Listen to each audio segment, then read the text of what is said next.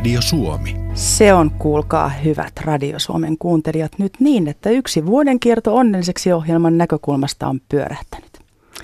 Ja täällä ollaan taas vastailemassa teidän kysymyksiinne eri asiantuntijavieraiden kanssa. Ja Tämän kesän ensimmäisen lähetyksen aihe on siis ikääntymisen vaikutukset seksuaalisuuteen, mutta kyllä me sitä asiaa käsitellään vähän laajemmastakin elämänkaaresta, koska te kysyjät ja kuuntelijat olette niin ihania, että olette lähetelleet niitä vähän nuoremman polvenkin ajatuksia aiheesta.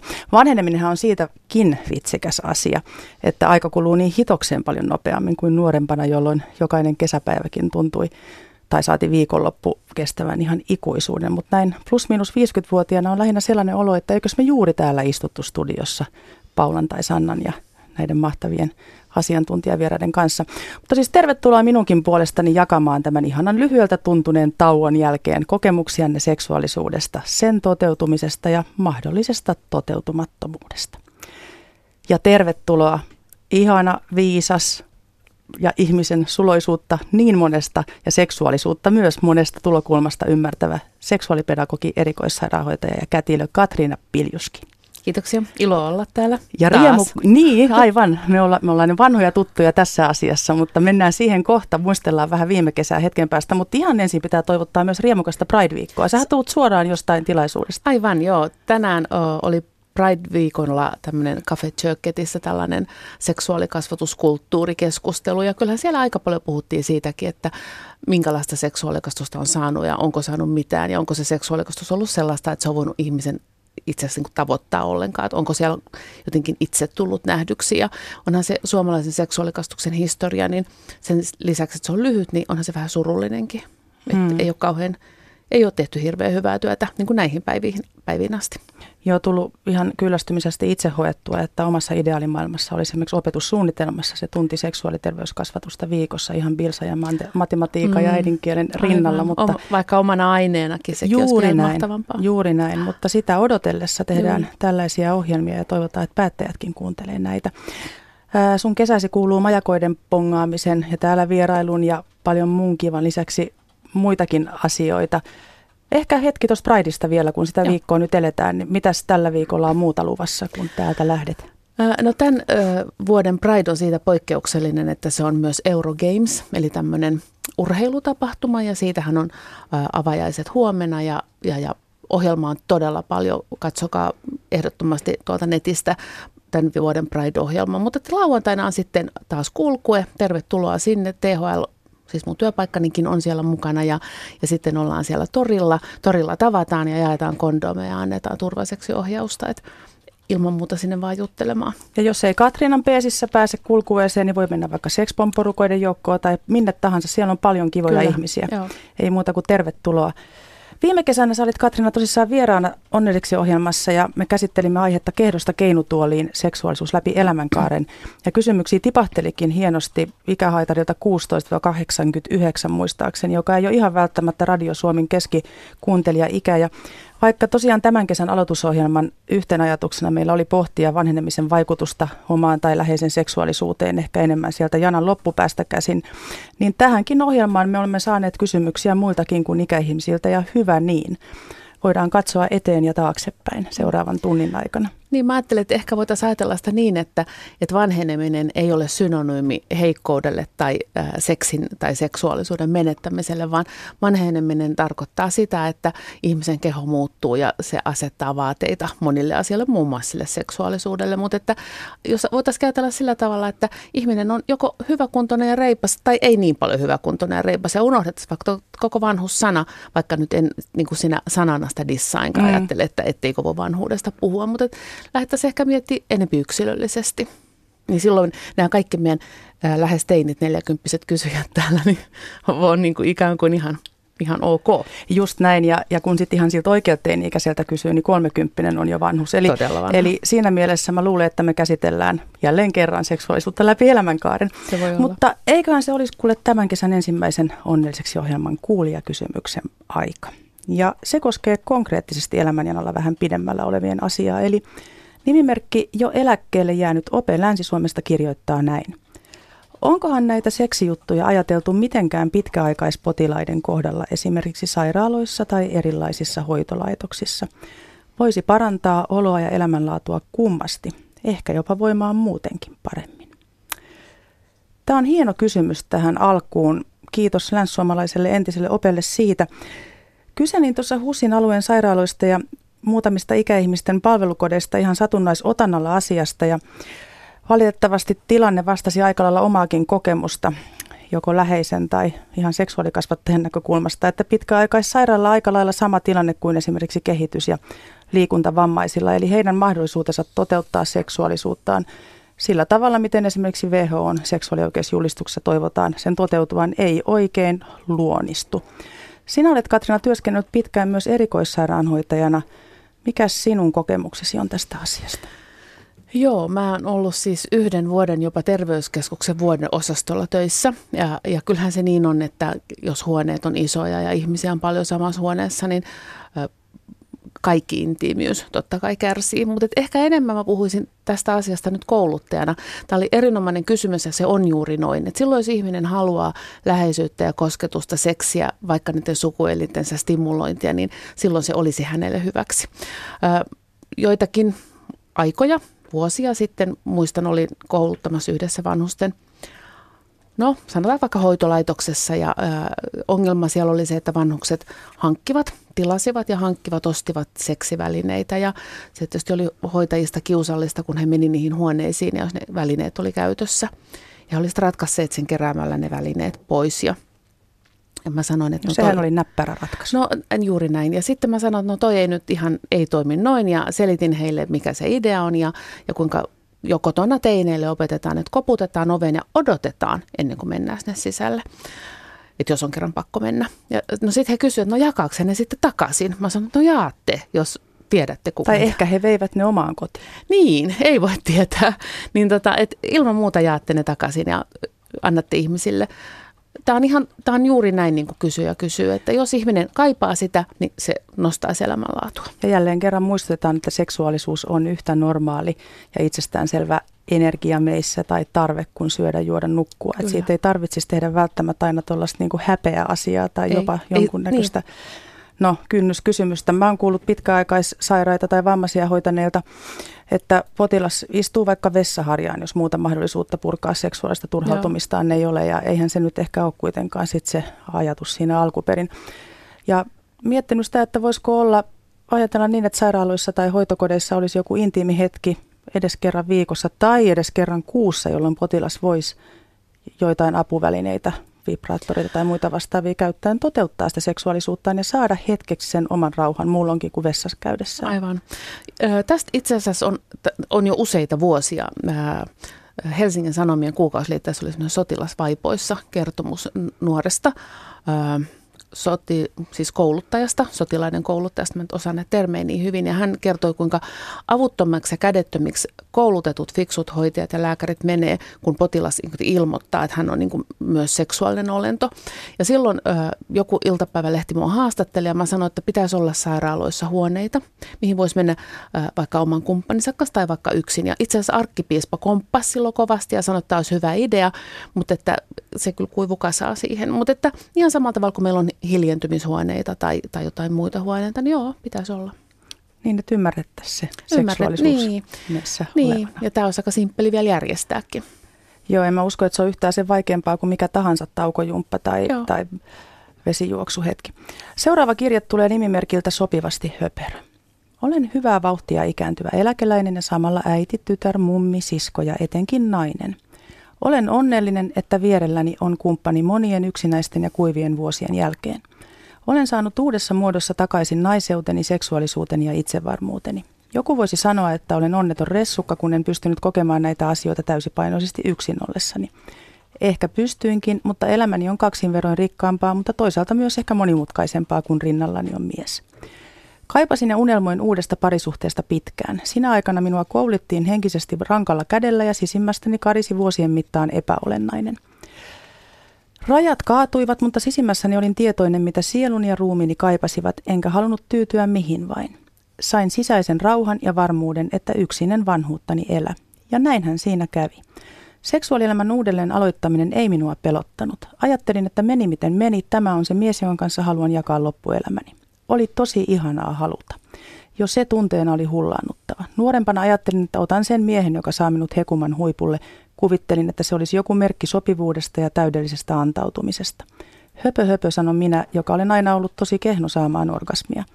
Yhä edelleen masturboin ja yhä enemmän nautin, kun mieheni saa nauttia minun pulleasta kropastani, joka on hänen mielestään maailman suloisin. Läheisyys, hyväilyt, katseet, kiusoittelu ja välillä vähän tuhmat jutut saavat meidät haluttavaksi toinen toisillemme, eikä se aina johda aktiin, vaikka on se ihana lisä kaikelle tälle. Onhan niitä pikku huoliakin seksuaalisuuden saralla. Limakalvot kuivuvat ja rasvaa kuluu ja se on sottaista hommaa. Kontilanulo saa ulvamaan ei niinkään nautinnosta, vaan nivelrikkoisten polvien kivusta ja miehen elin ei aina suostu näyttäytymään koko komeudessaan. Silloin lähdetään nukkumaan ja olemme onnellisia, että meillä on toisemme. Tieto siitä, että aika on rajallinen, sairaudet heikentävät ja seksuaalisuus muuttaa muotoaan, ei luo jännitteitä tai pelkoa, mutta ei myöskään aiheuta sitä, että eläisimme kuin viimeistä päivää. Haluan välittää toivoa ja uskoa niille yksinäisille, jotka vielä haaveilevat kumppanista ja seksuaalielämästä. Kaikki on mahdollista. Yleensä ihminen saa sitä, jota aidosti ja rehellisesti toivoo. Lähde vain liikkeelle. Luin tämän kirjeen ihan alusta loppuun. Päätin olla editoimatta, koska Tämä on aivan ihana kirja ja tässä avautuu jotenkin aivan ideaalilla tasolla se, kun ihminen ottaa vastuun omasta hyvinvoinnistaan. Vai mitä Katri? Joo, ja sitten jotenkin antaa itsellensä luvan, että mulla on oikeus, vaikka mä oon vanha, vaikka kenties edellinen kumppani on kuollut tai eronnut. Että äh, jotenkin ajattelee, mitä siellä on, mihin mä pyrin, ja lähtee elämään sen mukaan, ajattelematta, että äh, mitä multa puuttuu tai mitä mulla on jo liikaa. Niin kuin esimerkiksi niitä makkaroita. Että et antaa itselle luvan ja mielenkiintoinen näkökulma oli, että hän tietyllä tavalla koki syyllisyyttä siitä, että ei kokenut tuota onnen tunnetta yksin ollessaan. Et nykyaikaan ehkä liittyy tämä ajatus, että, että se yksinäisyys ei aina ole vamma tai yksin eläminen mm. saattaa olla jopa vahvuutta. Ja hän tietyllä tavalla pyyteli anteeksi sitä, että olisihan tämä onnen tunne pitänyt löytää jo siinä yksin ollessa ja vähän niin kuin ehkä ei nyt, no ei pyydellyt anteeksi, mutta silleen, että sori, nyt tähän tarvittiin myös se toinen ihminen, mm. jotta itse tuntee itsensä kokonaiseksi. Mm. Mutta se on toisaalta hyvin inhimillistä. useimmat ihmiset kai nauttivat suunnattomasti ei kaikki tietenkään, mutta useimmat ihmiset nauttivat suunnattomasti toisen kosketuksesta ja silloin on ihan ok sanoa, että itseni koskettaminen tuntuu hyvältä, mutta kun se kumppani, josta pidän, koskettaa, tuntuu vielä paremmalta, niin sehän, eihän siinä ole mitään ongelmaa, sehän on juuri näin. Seuraava kysymys koskettaa vuosittain keskimäärin noin 5000 suomalaista ja kaikkiaan maassamme on tällä hetkellä noin 40 000 eturauhassyöpä diagnoosin saanutta miestä. Sairastuneiden keski-ikä on noin 70 vuotta ja vahvimmat riskitekijät ovat iän lisäksi muun muassa periytyvä alttius ja ympäristötekijät. Ja vaikka hoitojen vaste on suhteellisen korkea ja viiden vuoden päästä diagnoosista elossa on lähes 95 prosenttia hoidettavista, niin Monen elämänlaatu saattaa eturauhassyövästä johtuen laskea aika paljonkin. Rauhanen ei anna rauhaa merkki lähestyy meitä näin. Sairastuin eturauhassyöpään 59-vuotiaana vajaa 10 vuotta sitten. Hoiduttavat purreet ihan hyvin ja vaikka mitään taetta lopullisesta parantumista ei vieläkään ole, niin voin fyysisesti ihan kohtuullisesti. Lääke- ja leikkaushoidot ovat kuitenkin vaikuttaneet niin, että usko seksuaaliseen kyvykkyyteen on alkanut mennä eikä sairaus, joka kirjaimellisesti tapahtuu jalkojen välissä, ainakaan helpota intiimielämän ongelmia. Jostain syystä syövän vaikutuksesta seksuaalisuuteen ei yksikään lääkäri tai hoitaja ole tuonut esiin minulle, kysyttäessäkin kiertelevät ja kaartelevat aihetta. Miksi näin on? Veikkaan, etten ole ainoa, johon eturauhassyövän kaltainen sairaus on niin sanotusti jättänyt jälkensä. Mitä sinä vastaisit Rauhanen jätä rauhan, rauhaan kirjeen lähettäjän kritiikkiin? Lääkärit ja terveydenhoidon ammattilaisethan eivät taida saada kovasti edes koulutusta seksuaalisen hyvinvoinnin huomioimisesta muun hoidon lisäksi. Se nyt tietysti johtuu ne osaksi rahasta ja niin edelleen, mutta ehkä myös vähän asenteista vai mitä Katri? Joo, ihan, no lääkäreiden ihan peruskoulutuksen on nyt ensi syksynä tai sitten ehkä seuraavana tulossa seksuaalisuus, nyt siis vasta tulossa. Hoitajilla sitä on enemmän tai vähemmän, ei välttämättä ollenkaan. Mä uskon, että voi olla tietenkin aikapula, että ajatellaan, että nyt ei ole aikaa puhua ja se vie liikaa aikaa, jos lähdetään niin syviin keskusteluihin, mutta mä uskon, että ja nyt itse, itsekin olen hoitaja, niin, niin se sellainen kynnys, että rupeaa ajattelemaan, että, että mä menen sen asiakkaan niin jotenkin intiimeille alueelle. Mä puutun semmoiseen, mikä on hänelle hankalaa. Nyt me tiedetään, että eturauhassyöpähoidoista tahtoo se, seurata niitä erektiohäiriöitä. Ja nyt kun mä ikään kuin hoitajana tiedän, että se on hankalaa, niin voi, voi olla, mä en tiedä, muiden hoitajien päässä, mutta voi olla, että tulee sellainen ajatus, että en nyt lähde sörkkimään, kun sillä on jo muutenkin raukalla vaikeaa. Aivan. Mä oon kysynyt eturauhassyöpää syöpää sairastaneilta miehiltä, että otettiinko seksuaalisuus puheeksi ja valitettavasti aika moni sanoo, että ei. Vaikka eturauhassyöpäpotilaat on se ryhmä, jolle useimmin se puheeksi ottaminen seksuaalisuuden suhteen tehdään. Niin ehkä se ymmärrys seksuaalisen hyvinvoinnin merkityksestä sille kokonaisvaltaiselle hyvinvoinnille ja jopa mahdollisesti ehkä paranemisenkin mm. nopeutumiselle jää yhä turhankin paitsioon. Ja. Otetaan seuraavaksi nimimerkki Saukon kysymys. Hänkin pohtii terveyttä tai sen hetkellistä menettämistä ja mitä siitä voi seurata. Hei, haluaisin nostaa esille mieltäni askarruttaneen asian liittyen omakohtaiseen kokemukseeni. Olen 42-vuotias mies onnellisessa parisuhteessa ja perheessämme on ihana kouluikäinen lapsi edellisestä jo usea vuosi sitten päättyneestä liitostani. Seksuaalisuuteni koki parisen vuotta sitten kovan kolauksen välilevyn pullistuman seurauksena. Todennäköisesti jonkunlainen hermostollinen syy-seurausketju, jonka lopputuloksena alakertani tuntoherkkyys aleni ja seksin harrastaminen ei tunnu enää yhtä hyvältä kuin ennen tuota edellä mainittua tyrää. Leikkaukseen en onneksi joutunut. Mieleni kyllä kaipaa seksiä ja heräilen öisin edelleen silloin tällöin komeaan stondikseen. Sain myös lääkäriltä erektiohäiriöön tarkoitettua lääkettä sildenafilia ja se kyllä tekee tehtävänsä ja seksi sujuu sen avulla ihan kunnialla. Mutta tuon alentuneen tuntoherkkyyden takia ennen niin ihanan seksin harrastaminen ihmisen kanssa, jota rakastan syvästi, on muuttunut perustavaa laatua olevalla tavalla. Voi olla, että tilanteeni ei enää palaa ennalleen ja jollain tasolla olen sen jo hyväksynytkin. Kumppanini on erittäin ymmärtäväinen, mutta mieltäni askarruttaa sekin asia, että hän on upea ja kaunis nainen sanan kaikissa merkityksissä, ja hän kaipaa varmasti seksiä enemmän kuin tällä hetkellä sitä saa. Ja pitkässä juoksussa seksittömyys tulee varmasti vaivaamaan enemmän.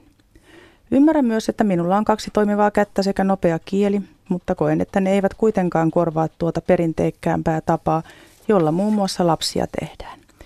Tällaisia ajatuksia halusin tuoda eetteriin ihan senkin takia, että on aivan mahtavaa saada radioalueelle keskustelua niin tärkeästä ja ainakin henkilökohtaisesti mielestäni aivan elämän perusvoimana olevasta asiasta kuin seksi ja seksuaalisuus. Kiitos siitä. No hyvänen aika kiitos Saukolle avoimesta ja hienosta kirjeestä. En muuten malta olla toistamatta viime kesän jälkeen hokemaani lausetta, että viimeistään onnelliseksi ohjelman otannalla on tullut todistetuksi meidän suomalaisten osaavan puhumisen ja pussaamisen kaipuulliseksi totisesti myös kirjoittaa nämä pitäisi toimittaa nämä kirjeet kirjaksi. Mutta mennään itse asiaan. Nuorehko mies, jolla on ollut vakava tyräongelma, ei mitenkään harvinainen vaiva muuten ollenkaan. Eli tämän kysymyksen kautta moni muukin kuulija saattaa saada apua pohdintoihinsa. Ja jos oikein ymmärsin, niin tyrän jälkeen erektioongelmat ongelmat ovat olleet sitä luokkaa, että kirjankirjoittaja epäilee, ettei enää pysty harrastamaan seksiä ilman lääkkeellistä apua. Ja erityinen asia kirjassa on ehkä se onnellinen elämä, jota tämän vaivan pelätään ajan myötä rasittavan. Mitä ajatuksia Saukon kirja sinussa, Katriina, herättää? No oikeastaan herättää kaksi ajatusta. Toinen on se, tai ensimmäinen on se, että, että me pidetään seksinä sitä, mitä me ollaan ikään kuin opittu, että on seksiä. Että jos me ollaan opittu, että seksi on sitä, että penis menee vaginaan, niin sitten ei niin kuin, ikään kuin sitä ei ole tapahtunut, jos ei tätä tapahdu. Ja kuitenkin ihminen on niin kuin kauttaaltaan herkkä. Ja toinen asia, mikä, mitä herättää, on se, että, että kun hän suree, että varmaankaan vaimo ei tykkää ja varmaankaan vaimo ei kestä, niin tässä ehkä kannattaisi tehdä vaimolta kysyä, että kun musta näin tuntuu, niin mahdankohan mä olla ihan oikealla poluilla. Ja jos se vaimo sanoo, että kyllä tämä jännittää ja pelottaa muakin, niin sitten seksuaalineuvontaa. Sitten hakemaan ratkaisuja siihen, niin kuin hän itse sanoo, että tilanne ehkä ei tule parantumaan, niin sitten lähdetään miettimään, että niin mitkä pelimerkit meillä nyt on ja mil, mitä me näillä voidaan pelata? No se on aivan konkreettinen ja erittäin hyvä neuvo. Ja siihen sun ensimmäiseen osuuteen vastauksessa vielä palaisin, että jos se iho nyt oikeasti on se suurin sukuelin ja aivo, aivot ehkä mm. toisiksi suurin, niin siitä voi jo päätellä sen, että ihan kun naisien kanssa keskustelee tai ihan seksuaalikasvattajanakin jonkun nuori, nuorempien tyttöjen tai vanhempien naisten, kun käy niin kuin läpi eri ikäisten ihmisten luona pitämässä luentoja, niin kyllä sieltä tulee esiin aika nopeasti se, että aika harva nainen saa esimerkiksi orgasmin ihan siinä konkreettisessa yhdynnässä, että että niin kuin sanoit, ei se välttämättä tarvitse edes sitä, että kyllä siinä mahdollisesti se nautinto on jopa aika lähempänä sitä ovea kolkuttelemassa ilman sitä penetraatiota. Mutta toki sitten, jos on ajatus tehdä, saada lapsia ja muuta ja ja onhan sillä sitten joku oma merkityksensäkin varmaan parisuhteessa miehen ja naisen välillä, tai miehen ja miehenkin, tai miten vaan, että, että siinä halutaan se jonkunnäköinen senkin tapahtuman mahdollistuminen joo. ja se Mä alkaa nousta ajat, isoksi joo. asiaksi. Mä jotenkin ajattelen, että se, että äh, on toisen sisällä, niin on sen rajojen lopullista häviämistä ja to- todellista liudentumista toiseen. Mutta että se kun, tie, niin kun tiedostetaan, niin se voidaan korvata jotenkin muuten. Palataan vielä hetkeksi tähän kysymykseen, mutta tähän väliin otetaan liikennetiedote.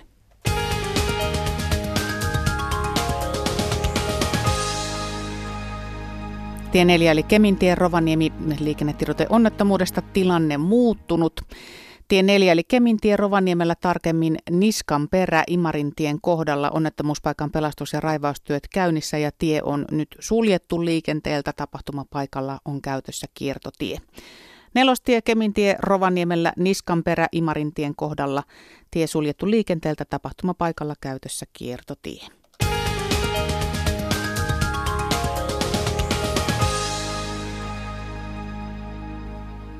Kirjeestä ei selvinnyt, minkälaista hoitoa hän oli välilevyn pullistumaansa saanut, mutta en malta olla kertomatta, kun jokunen vuosi sitten Helsingin Sanomissa osui tällainen artikkelisarja silmään, missä lukijat sai nostaa esiin erilaisia henkilöitä, jotka ovat vaikuttaneet heidän elämänsä pysyvästi. Ja siellä oli sairaanhoitaja, kollegasi itse asiassa, joka tota, kertoi tarinan, hän oli joutunut jäämään työkyvyttömyyseläkkeelle 40 plus ikäisenä, koska niin pahan samasta vaivasta kärsineenä ei pystynyt enää kahvikuppiin nostamaan ja konttasi WCCen. Ja oli kuullut jotain tuttavalta fysioterapeutista. Sen verran muuten kehtaa mainostaa Juha Joenpolvi, koska sitten kun soitin hänelle ja kysyin, että onko tämä tarina totta, niin hän kertoi vastaavia muita. Eli hän oli saanut avun muutamista tietyistä liikunta- ja jumppaliikkeistä ja joistakin muutamasta hoitokerrasta niin, että hän palasi työelämään jo seuraavana syksynä ja kiitti Helsingin Sanomien jutussa tätä Joenpolvea ihmeiden tekijäksi, mutta Joenpolvi itse sanoo vaatimattomana, että hän ei ole se ihmeiden tekijä, vaan se asiakas itse tekee sen, mitä hän neuvoo. Mutta kokonaisvaltaisestahan olemisesta ollaan, tai siitähän siinä on kysymys. Puhutaan nyt sitten välilevyn pullistumisesta, erektio-ongelmista, masennuksesta tai haluttomuudesta, niin monta kertaa joku pieni, pieni, jonkun pienen asian muuttuminen saattaa vaikuttaa kolmeen muuhun asiaan, jota ei ole edes ymmärtänyt. Me mm. totisesti olemme sellaisia psykofyysisiä kokonaisuuksia, vai Joo. mitä Katriina? Joo, juuri näin. Ja jos nyt ajatellaan sille, ää, en väheksy millään tavalla pitkiä terapioita tai muuta, mutta jos ajatellaan sillä ratkaisukeskeisesti, on se, että me muutetaan jotain pientä, niin se vaikuttaa johonkin muuhun. Ja sitten jos me lähdetään niin napakasti fokusoimaan sinne että sitten hyvään, mihin me ollaan pyrkimässä, niin, niin voi olla, että se on se polun alku sinne uuteen ja parempaan. Joo, ja kyllähän se mini-interventio aina on paikallaan elämäntavoistakin. Että, niin, että aika harva lääkäri kysyy vieläkään 60 selkävaiviaan voivottelemaan tulevalta, että tuleeko valvottua paljon, tupakoitua Joo, paljon, kuinka paljon näin. käytätte alkoholia ja onko muuta stressiä, rahahuolia Joo, ja niin poispäin. Seuraava kysymys käsittelee pitkän liiton mukanaan tuomia tunteita.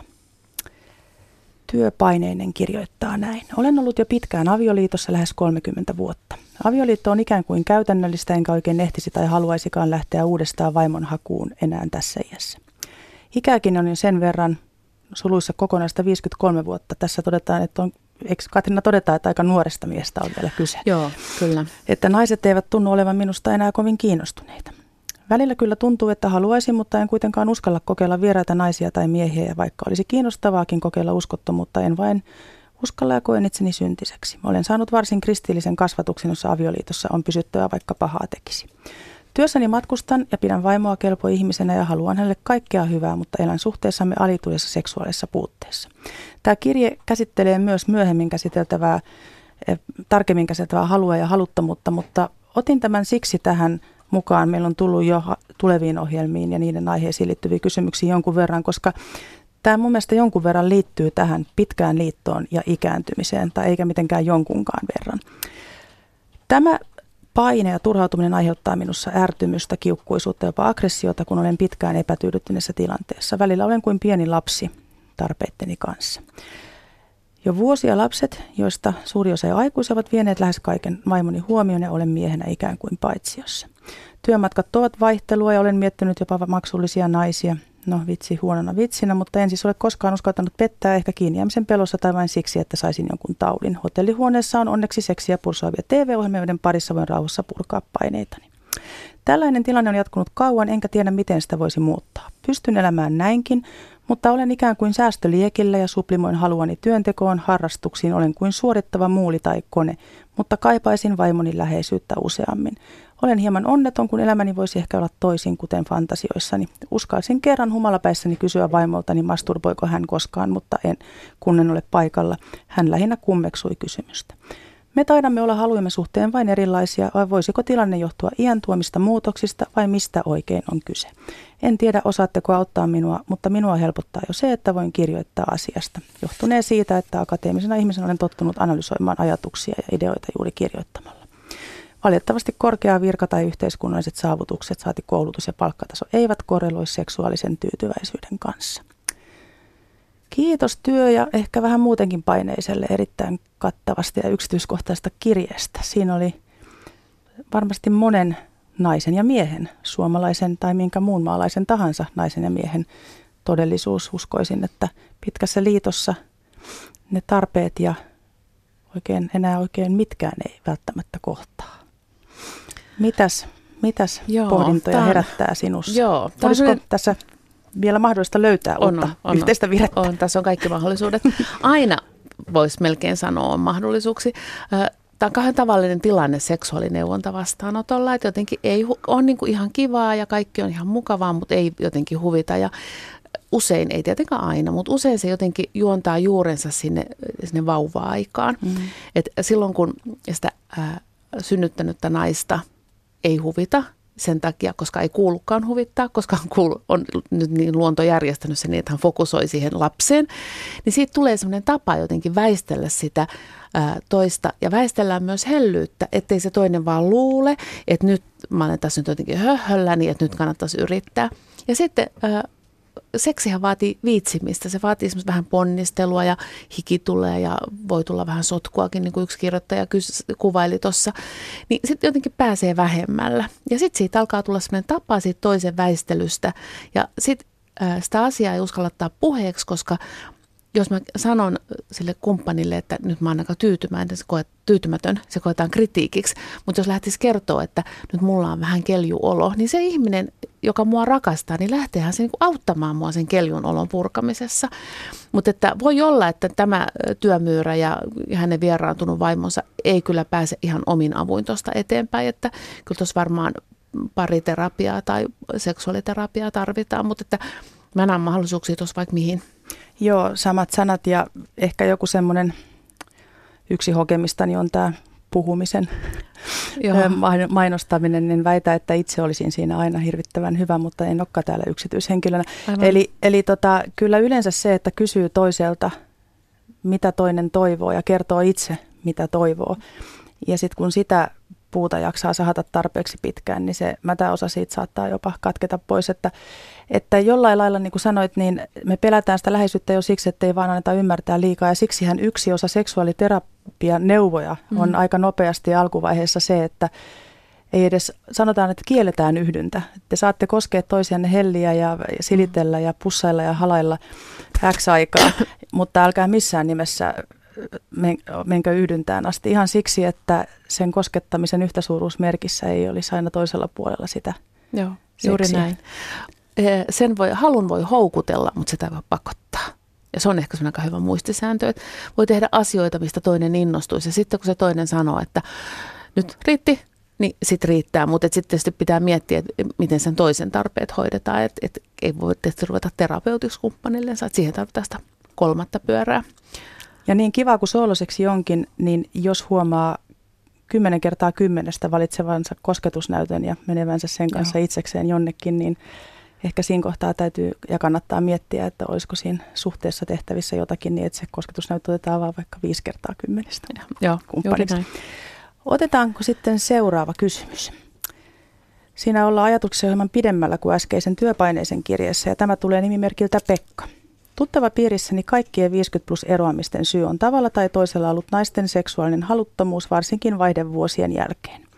Nainen on yleensä pitänyt jalkoja ristissä vuosikausia ja sitten syyttänyt miestä pettämisestä ja lähtenyt, kun mies on mennyt vieraisiin tai maksullisille.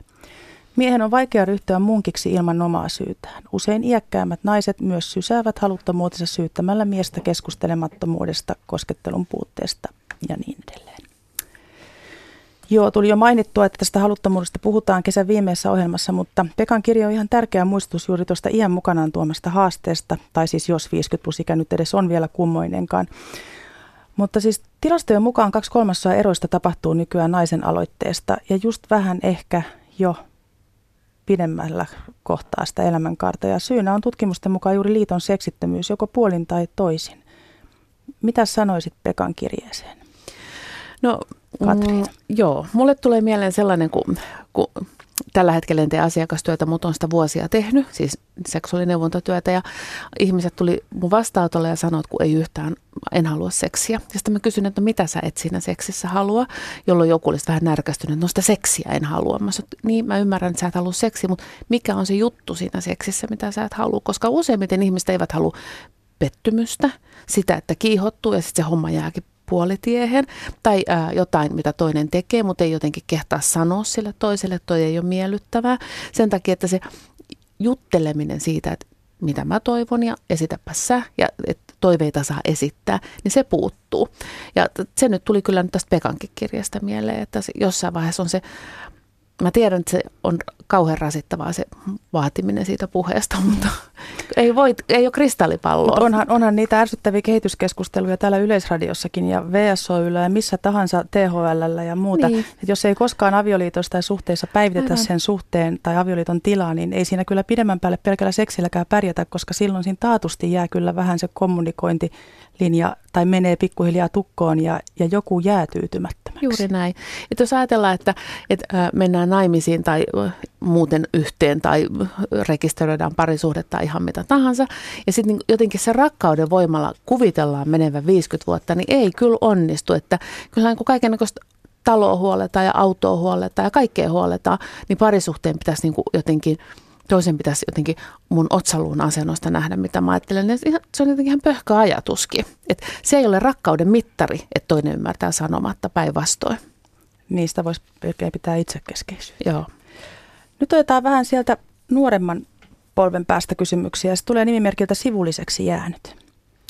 Olen 34-vuotias mies, elämäni on jotakuinkin kunnossa. On hyvä työpaikka, on harrastuksia, asun Helsingin keskustan liepeillä, jossa virikkeitä kyllä riittää.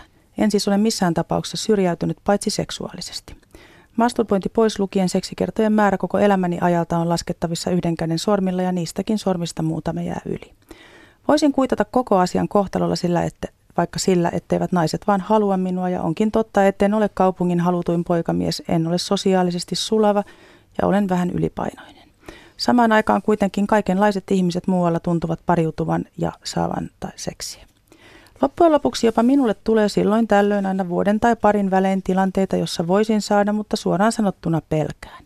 Pelkään, etten ole hyvä, etten saa enää erektiota paitsi itseäni tyydyttäessä, eikä tilanne varmaankaan vuosien saatossa helpotu.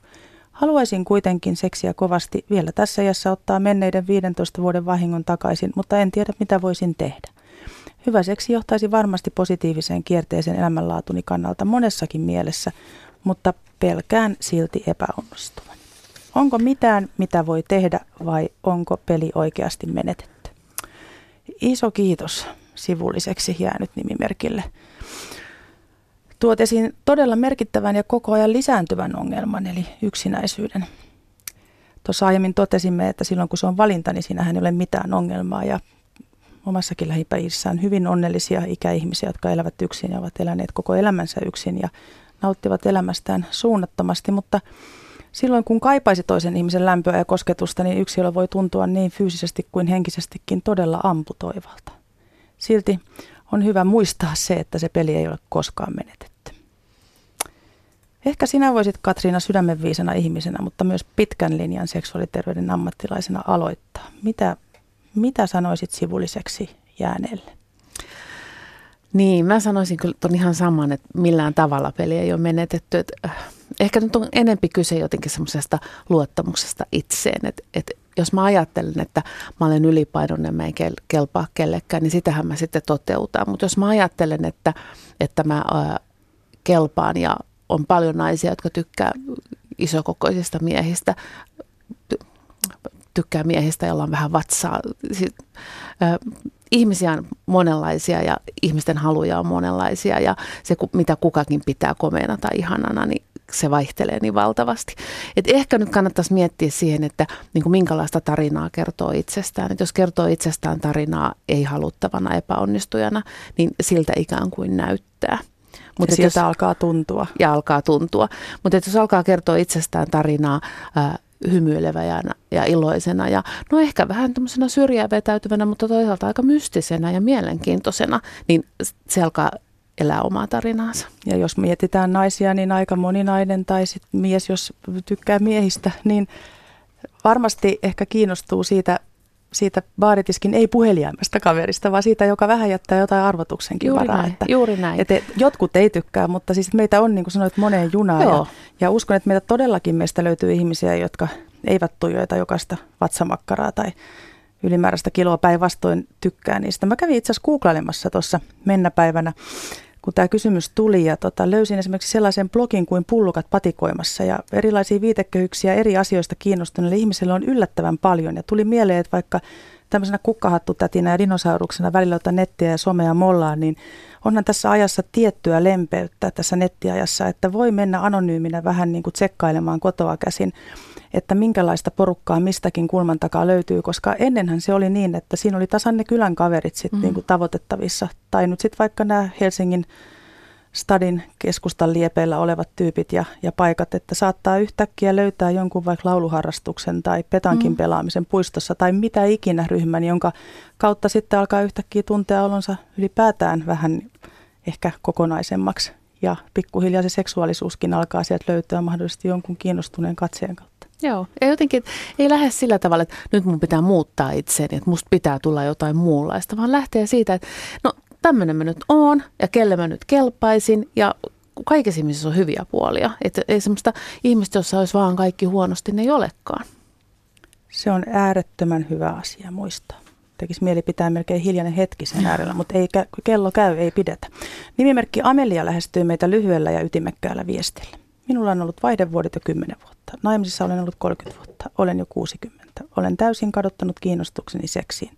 Mitä pitäisi tehdä? Mies jo huomauttelee. No me ollaan nyt aiemmissakin vastauksissa vähän jo sivuttu eri näkökulmista vaihdevuosien mahdollista vaikutusta, mutta jos puhutaan vähän samanlaisella ytimekkäällä tavalla, niin aloitetaan vastaaminen vaihdevuosia vähän pilkkomalla faktoihin. Eli keskimääräinen kuukautisten loppumisikä on noin 51 vuotta ja sitä kutsutaankin menopausiksi.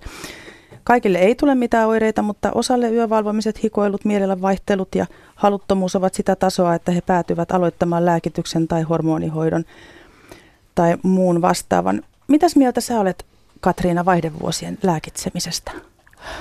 No nyt kaikki mun gynekologikaverit laittaa radio kovemmalle. Mä oon sitä mieltä, että pitää lääkitä, jos on lääkitsemisen tarvetta. Silloin kun ihmistä on kehitelty, niin ei ole ajateltu, että ihminen eläisi paljon yli 450 Eli tämä on varmaan vähän niin kuin vähän vahinko tämä naisten vaihdevuodet. Jos on ongelmia, pitää lääkitä.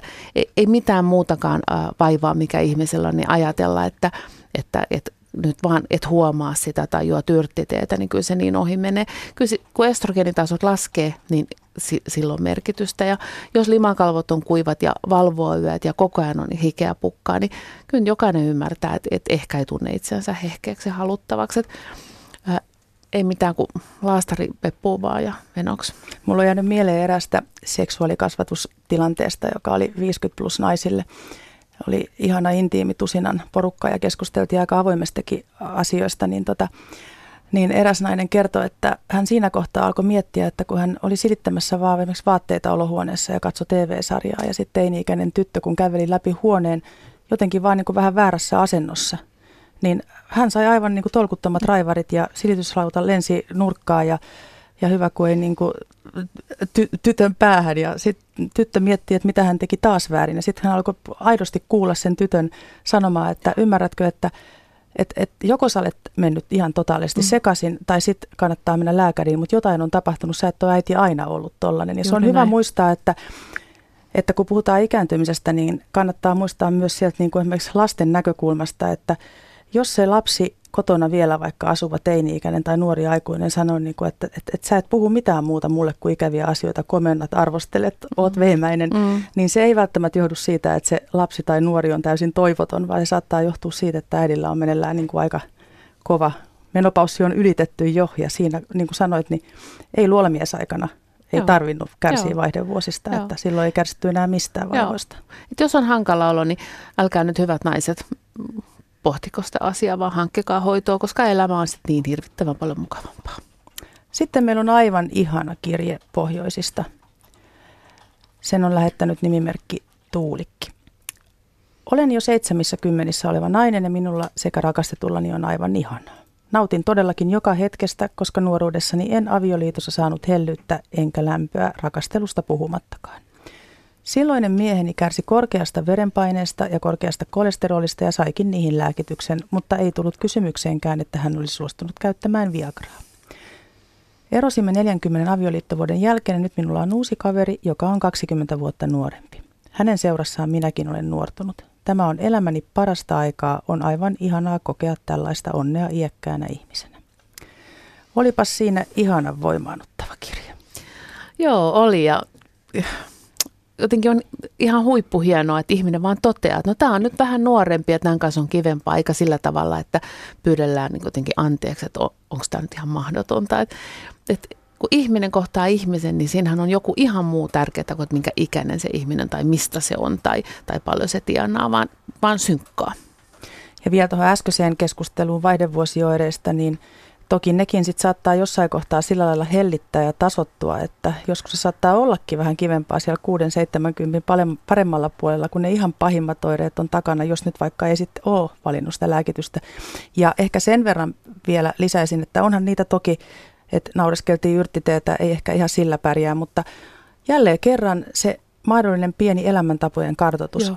Että jos ei ollenkaan liiku ja syö pelkkiä sipsejä ja istuu vaan televisio ääressä, niin se on ihan sama minkä ikäinen se ihminen Juuri on, niin alkaa oikeasti mm. ottaa korvien välistä. Että se tietysti on rehellistä itseä ja toista kohtaa miettiä, että minkä tyyppistä elämänlaatua muutenkin harjoittaa. Mm, totta kai, ja se liikunta tekee sitten myös sen, että se oma keho ja se liikku, liikkuminen ja liikkuvuuskin tulee tutuksi. Et tutustuu jotenkin itsensäkin paremmin.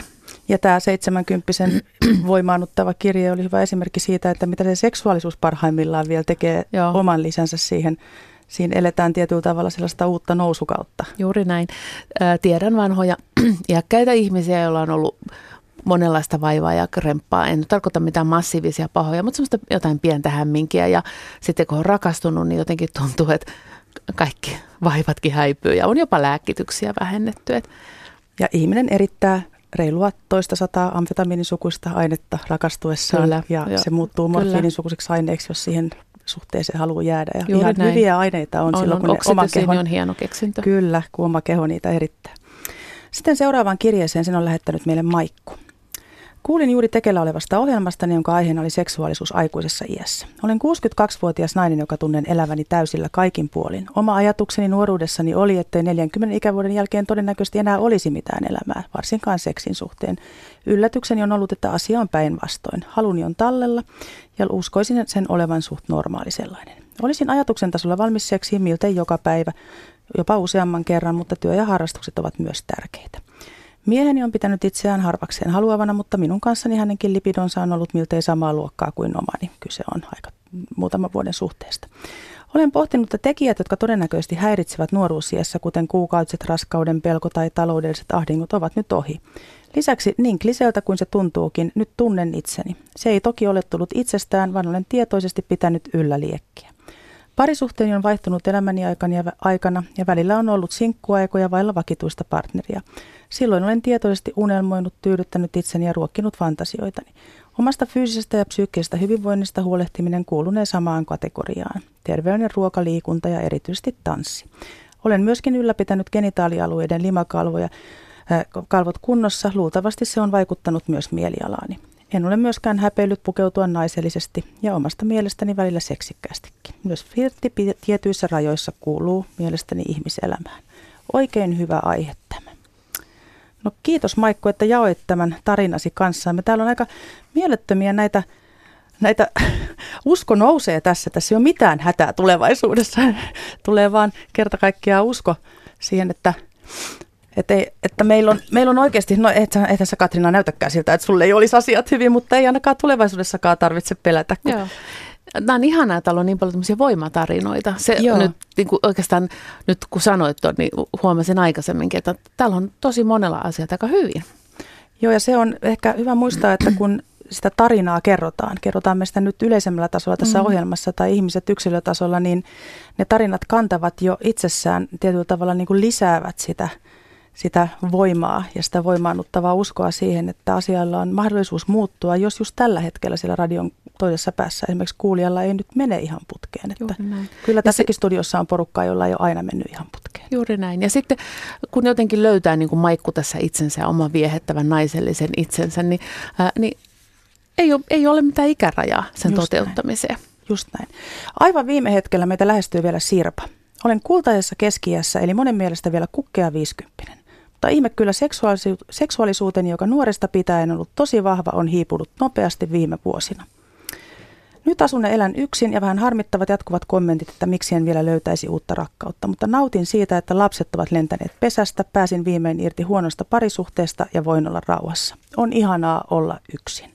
Minulla on paljon ystäviä ja saan mielestäni tarvitsemani huomion naisystäviltäni ja perheeltäni.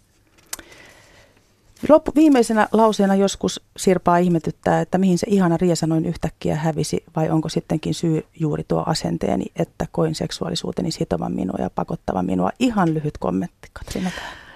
Eri ihmisillä on eri tavalla, äh, eri määrä seksuaalista halua. Ja jos on niin, että sitä alun perinkin on aika vähän, on ikään kuin aika tyytyväinen siihen, tai on sillä tavalla aseksuaali, että ei kaipaa yhdyntä, vaan kaipaa hellyyttä, niin silloinhan se riesan poistuminen nostaa ihmisen hyvinvointia. Mutta se pitää se oma leveli niin kuin ikään kuin löytää. Eli päivitetään itse. Päivitetään. Niin kuin alussa tuli jo todettua, aika kuluu sitä nopeammin, mitä vanhemmaksi tulee, ja tämä kulunut tunti tuntuu enemmänkin minuutilta. Eli hyvät ihmiset, kesän ensimmäinen onnelliseksi ohjelma alkaa olla tässä. Suur kiitos taas teille kaikille, jotka lähestyitte meitä rohkeasti avoimilla kysymyksillä ja kommenteilla, ja ilman niitä onnelliseksi ohjelma olisi pelkkää luuta ja nahkaa. Te rakkaat kuulijat muutatte tämän lihaksi ja suurkiitos Katrina, että tulit paikalle. Kiitos, että sain tulla. Sä olet aina ihan mahtava. Kiitos. Ensi viikolla vieraanani on erityistason pari- ja seksuaaliterapeutti Jussi Nissinen ja tarkoitus on keskustella häpeästä ja siitä, miten monin tavoin on lapsuudessa tai nuoruudessa meihin istutettu häpeä siemen voi vaikuttaa seksuaalisuuteen. Jos aihe tuntuu omalta, niin ei muuta kuin laittamaan viestiä netin kautta. Osoite on radio.suomi.yle.fi tai Nina Honkanen Official Facebook-sivujen kautta. Sieltä löytyy onnelliseksi linkki myös iloa ja valoa ja lempeä loppuviikkoon, vaikka Helsinki Pridein merkeissä. Tavataan taas ensi tiistaina kello 19. Yle, Radio Suomi.